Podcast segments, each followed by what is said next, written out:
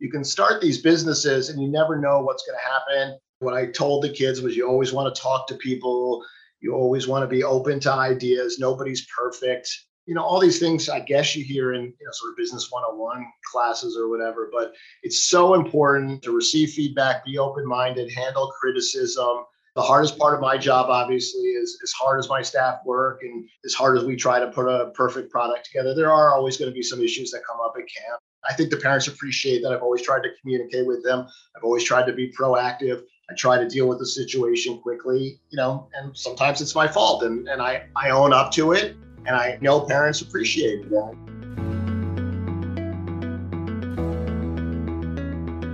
Ed Metzendorf is admittedly a camp geek.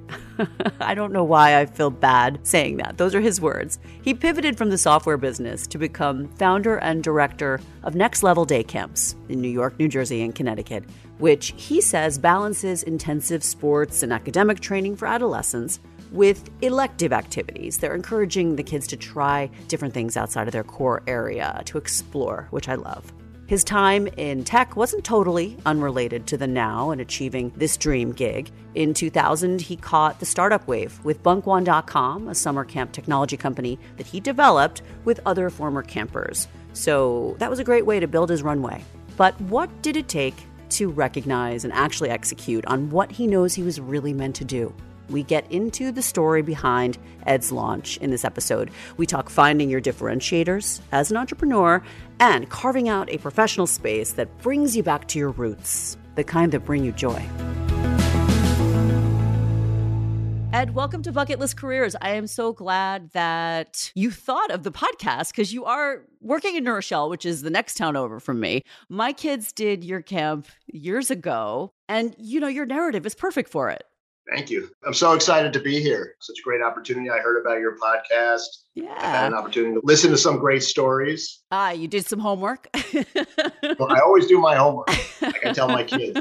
I'm just excited to be here and I guess tell my story, answer some questions. That's what it's all about we know you had a pivot. We know that you have found your bucket list career, something that really lights you up now. So we want to go through your evolution. What wasn't really working for you in software business? That's where I don't know if you started there in that industry or that was your last job before you became this founder. So let's just dial it back to that. Let's dial it back. So I went to a small college in New England, graduated as a government major, date myself, but it was called the mid 90s. And um, you don't look it. You don't look it. That's all that counts. my first job actually was a paralegal. I thought I wanted to go to law school. So I grew up in Manhattan and was fortunate enough to get a paralegal job in Manhattan. About nine months later, I gave that up because it just it was it wasn't for me. Nobody seemed that happy. The lawyers always were like, you know, this isn't so great. So it didn't seem so great for me. So I, I pivoted at that point. I played tennis in college, so I was fortunate enough at that point to actually get a job at the United States Tennis Center. Cool. In White Plains. I did some marketing and PR for them for about, I guess, about a year, and I got to work at the U.S. Open, like you know, really knee deep into it. I was there like 18 hours a day. I got to write. This was sort of pre-internet don't forget, like in the mid to late 90s. So I was writing daily reports that we were actually photocopying and handing out to the media every day. photocopying, even that word, our kids wouldn't have any clue what that means. I don't have a clue. I mean, I probably had to use a payphone. Whatever. I got to go in the locker room and all the, yeah. I got access to a lot of things. So as a person who loves tennis and, you know, really getting to have that opportunity, that was, that was a lot of fun. Yeah. And then starting in 2000, I was fortunate enough to get involved in, in a startup software business, which actually was a little bit in the summer camp space. And that sort of helped me get to, to this next step here. Okay. I did that for 15 years. And I was on the sales and marketing side, not on the programming side. We built software for sports and recreation programs throughout North America. I mean, really in Canada as well. I traveled quite a bit doing sales and marketing. But you know what? What it really came down to was I was a camper as a as a kid. I loved coaching my I have two daughters. I love coaching them in sports. They always thought I was too competitive, but like every Wednesday or Thursday, every Wednesday or Thursday I was planning for their Saturday practice. I was one of those kind of dads who took it pretty seriously and wanted to make sure the kids had a good experience and I really loved working with nice. kids. I mean, I taught tennis growing up and you know in 2014 not to sort of jump ahead but after 14 years in the software business I decided to make a change. I was fortunate enough to get invited to to run my first camp uh, Next Level Camp for Girls at Ursuline uh, School in New Rochelle. And we launched then, and, and now we're five different locations in, in a couple different states in, in the United States. So it's it's been a lot of fun, and we're growing. And every summer, it's it's awesome to create new new programs and see these kids smile. Especially the last couple years, obviously it's been rough for everybody. So to do different things and get the kids running around and having some fun. Sure. It's been very rewarding for me. And, and you know, I attribute it all, all this I always attribute to my staff because without my counselors and, and my directors, and none of this would really be possible. Well, yeah. And you mentioned pandemic pivots. I mean, all of the people I have on this show have dealt with something because we launched in January 21. So we'll talk about that and obstacles and such. But just to go back again, you said something like I was fortunate enough to be invited to run a camp. So how did that happen? Was there a pivotal moment there? Was it Kismet where you were introduced to people? I'm always very interested in what gets people to pull the trigger. Honestly, what happened was Ursuline had just, to my knowledge, had just built a beautiful turf field. I was driving by all the time during the summer. I was seeing it was not used. And there was a, a mother who I know because I actually coached her daughter in sports, uh, Ann Lefevre, who's a local resident, who at that point was on the board or head of the board at Ursuline. So I reached out to her with with the concept of, of launching Next Level Camp for Girls, and she introduced me to some of the administration at the school, and that's how we got started. So I really owe a lot of gratitude to Anne to sort of helping me get this get this started. Yeah. Sometimes it's just one person that you connect with, right? But you had this in your mind that it was it something that you were sort of mulling over for years. And what gave you the confidence to say, I'm doing this now? Well, yeah, it was something I was mulling for years as a father of two daughters. I mean, there's lots of wonderful summer camp programs throughout Westchester and obviously in other parts of the country. But what I really thought would be unique and different and, and obviously paralleled very well with, with, with what Ursuline was doing was this all girls concept of creating a day camp where it's only girls focusing on empowerment and leadership and exploring new opportunities and exposing. And obviously, eight years later, it's even a bigger deal now than maybe it was in 2015. To keep, you know, these, these things are obviously expanding. I'm actually in a few weeks with another local resident doing a Zoom program with Jessica Berman, who's actually also a, a Larchmont resident. She's the first woman's commissioner in professional sports. Love it. So we're doing a, a, woman in sports seminar for middle school and high school kids and even young college kids just to learn about all the new opportunities for women in sports in business and then not to jump the gun and, and to go all over the place here, but that's sort of how I operate, unfortunately. I'm also launching this spring a all girls flag football league. Nice. Which again, I think is a, a really unique and, and, and fun opportunity because there are girls basketball leagues and girls hockey leagues and girls lacrosse and girls soccer. There is a co-ed. There are a lot of towns that run co-ed football leagues, but from doing some research and talking to different people, I think most girls are, are not really comfortable doing it. I don't think they get a huge turnout. So why should they have an opportunity to get exposed to football and learn about it? And it's actually becoming a big thing in, in high school sports now. I know some schools further up in northern Westchester and other parts of the country are actually starting or going to be piloting high school teams. So hopefully this will give the youth in this area an opportunity to get exposed to it a little bit. And I imagine at some point, Mamaroneck and New Rochelle and some of the other high schools will probably be launching either a club team or a high school team at some point as well. That's pretty exciting and definitely a differentiator right there. For sure. So you saw white space clearly. What's the toughest part about running a summer based business? and how do you get over those obstacles? Because we always want to solution things to when we talk about these things. You know, it, it's funny. Most people think camp directors they sit around for eight months you sort of show up in june and it sort of works i, mean, I can't imagine you just sitting around yeah uh, exactly but uh, I mean, it, really, it really is a full-time thing i mean like anything else i mean in the fall it's a lot of business development and reassessing the summer and getting feedback and, and coming up with different things and, and relationships and then as the year progresses i mean like any other business you got to have you work on sales, you work on recruiting, you work on hiring great staff, you work on programming. I mean, all these things sort of gear up to this like crazy day on this year, June 27th, when I potentially between my four or five sites could have 600 kids arriving at a three or four different sites, all with high expectations, looking to have a lot of fun. And there's a lot of work that goes into it. And and behind the scenes, sure, it's a little hectic in the first day, but as long as we don't show it, the kids tend to have a good time and they have great activities and they smile and run around and you know again at the end of the day that's what it's all about i really I, I, pride myself on having these kids, and I have other camps as well, not just all girls camps, but just just having a good time and, and learning different things, and hopefully remembering their summer again, especially the last couple years because it, it has been so tough. Not to segue back into your pivot. Yeah, I was just going to say let's let's talk about how you dealt with COVID nineteen and how do you run a camp clearly when everybody's in lockdown. So 2019 was actually, in some respects, one of my I guess, proudest accomplishments because obviously COVID hit end of February, early March is when it sort of became a factor. Nobody knew at that point what it was clear. Everyone figured, oh, a few weeks we'll be fine. Obviously, that wasn't the case. Totally. But as we got closer and closer to camp, nobody knew what they were going to do or if they were going to be able to run and all that. So I fortunately sort of came up with an idea of running backyard programs. So what I literally did was ended up hiring, and I partnered with a, a, group called Backyard Sports, who was great. And we sort of did it together to a certain extent because I used a lot of his staff. We put together about 100 high school and college kids.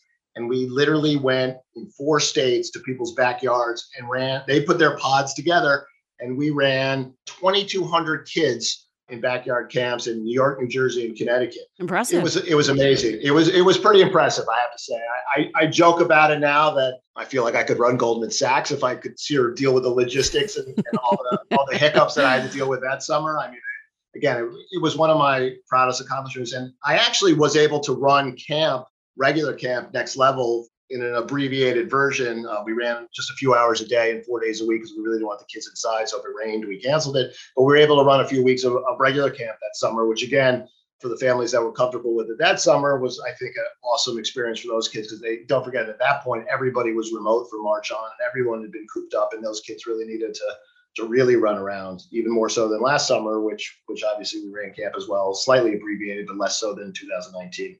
Totally. It is so important. And from a parent's perspective, we also dealt with just watching them struggle, but trying to maintain connections to their friends virtually. Obviously, right. the learning thing has been so challenging, Zoom learning and such. And just the idea of getting them doing anything was so appealing and so appreciated from a mother's perspective, I will say. So you're doing good work, you're doing rewarding stuff. It obviously fuels you in a different way what do you think would be sort of like your biggest piece of advice? And I'd like to give takeaways from each guest to listeners on finding something that's really your professional purpose, if you believe in that. If you're fortunate enough or you have the opportunity to do something you love, I mean, again, a lot of your guests have had similar sentiments from listening to some of your other podcasts. I mean, if you're able to find a niche and create something, be entrepreneurial, and do something that you love and desire, and you feel like could have an effect on people you should go for it. I mean, again, it's easier said than done. Mm-hmm. It's a lot of hard work. There's going to be lots of obstacles that come up. This fall, I taught a Shark Tank class actually at the Hommocks Middle School. I love that. You mean based on the show somewhat? Yeah, based on the show, the school because of COVID had asked me to oversee some some middle school clubs at the at the local middle school here. So we did a variety of different things. That's great. I, I oversaw most of them. And a lot of my summer staff came in and taught them, but I actually always had an interest in, in the show. And I consider myself very entrepreneurial. And so I, I, I, taught a class like mimicked on the show, and the kids put together presentations for the administration at the end. It was a lot of fun. That's awesome. But what I told the kids was do something you love, try it. You know, even if it's part time on the side, you don't have to quit your job necessarily. I mean, almost these people, if you actually watch the show, like a lot of them start off part time, see if there's any merit to their idea and that kind of stuff. And and you never know what's going to happen. Not to digress out of my current occupations, but my software business, we at one point thought a big part of our business was going to be based on on selling summer camp clothes to to campers online. And again, don't forget this was 2000, 2000, 2001. So this was pretty early internet. Yeah. But what ended up happening was we had created a, another feature, another platform where parents could see pictures of their kids and communicate with their kids via email at the camps. And that ended up being the, the revenue generator of the business. So the point being is you can start these businesses and you never know what's going to happen. You know, what I told the kids was you always want to talk to people. You always want to be open to ideas. Nobody's perfect. You know, all these things I guess you hear in, you know, sort of business 101 classes or whatever, but it's so important to receive feedback, be open minded, handle criticism, The hardest part of my job, obviously, is as hard as my staff work and as hard as we try to put a perfect product together, there are always going to be some issues that come up at camp. I think the parents appreciate that I've always tried to communicate with them. I've always tried to be proactive. I try to deal with the situation quickly, you know, and sometimes it's my fault and, and I, I own up to it. And I know parents appreciate that. I like that. I do think transparency is so appreciated and valued. You know, you told me before we started recording, your main focus is balancing quality and growth. And you also have told me that you're expanding. You're going to bring next level to yeah. more and more states. And that's the goal, right? To continue to grow. I, and I like that pairing of quality and growth, but quality can sometimes get lost on the way, on the path of expansion. So I mm-hmm. think you're mm-hmm. onto something there, but how do you balance those two while you continue to grow? It's a good it's a good question and, and, again not easy. So you know just to backtrack a little bit. So I started my all girls camp in New Rochelle at Ursuline in 2014, and, and it went very well. Parents loved it. And they're like, "What about my boys?" So a year later, I started Next Level Camp for Boys, which I now run at Iona Prep, which is obviously the brother camp of that. So I have a all girls camp and an all boys camp in New Rochelle. In a lot of respects, very easy to manage. They're five minutes away. But then a few years later, I expanded to Saddle River, New Jersey. And that's, like you alluded to, becomes the challenge. Where you draw the line in terms of being able to, you know, be on site and visit and sort of physically being there? Again, I've been very fortunate. I've hired a lot of great people over the years that I really trust. I, have done my best to train them. They've taught me a lot of things. The business lesson here, or at least the business lesson I try to teach the kids, is you really have to be open minded. I think any very successful business person would tell you they get different ideas, different feedback from, from other people. I mean, if you don't listen to your employees, that one, they're not going to be happy, and two, they're not going to be there to support you. So, uh, you know, I, I, I've used that as sort of as sort of my motto. And so I was able to start a camp in Saddle River and that's gone very well. And this year, I'm launching a new program in Massachusetts, which is, is a little daunting. It's also an all-girls day camp at an all-girls school. So, you know, being in Massachusetts, being you know three plus hours away, like I do at a lot of my places, I'm starting it later in the summer, and we're just piloting it for a couple weeks. I mean, a lot of again the the programming stuff is relatively simple in the sense that I, I do it already in, in New Rochelle and New York, but there'll be challenges, I'm sure. But you know, listen, it's good to try things too. But yeah, it's hard sometimes to balance the quality and the quantity, and you want to be careful not to expand too quickly. I guess. Yeah. I've done this seven or eight years, and I, I've expanded. I guess slowly but fast in, in some respects, but but I've been able to manage it. I guess is what I'm trying to say. It hasn't been. Great. Yeah, it's going in the right direction. That's amazing. So where can we send people to learn more about Next Level?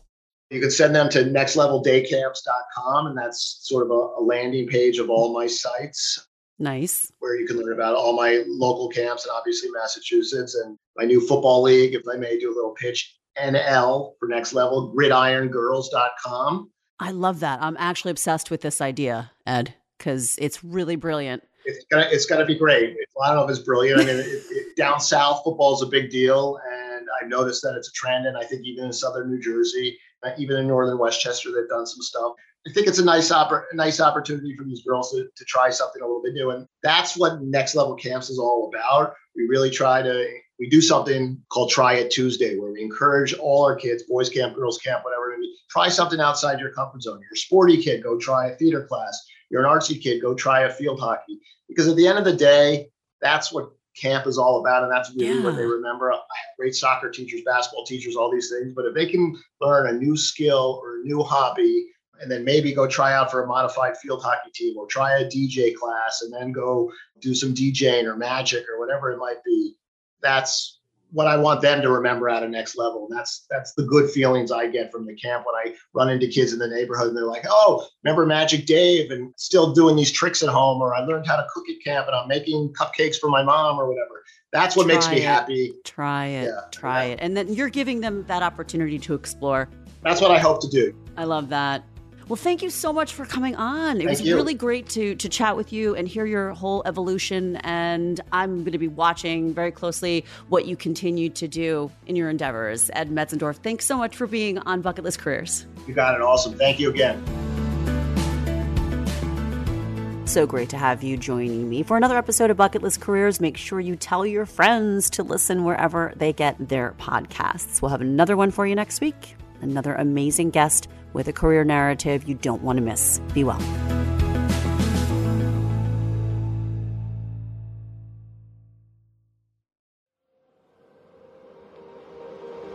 an ironic media production. Visit us at ironick media.com.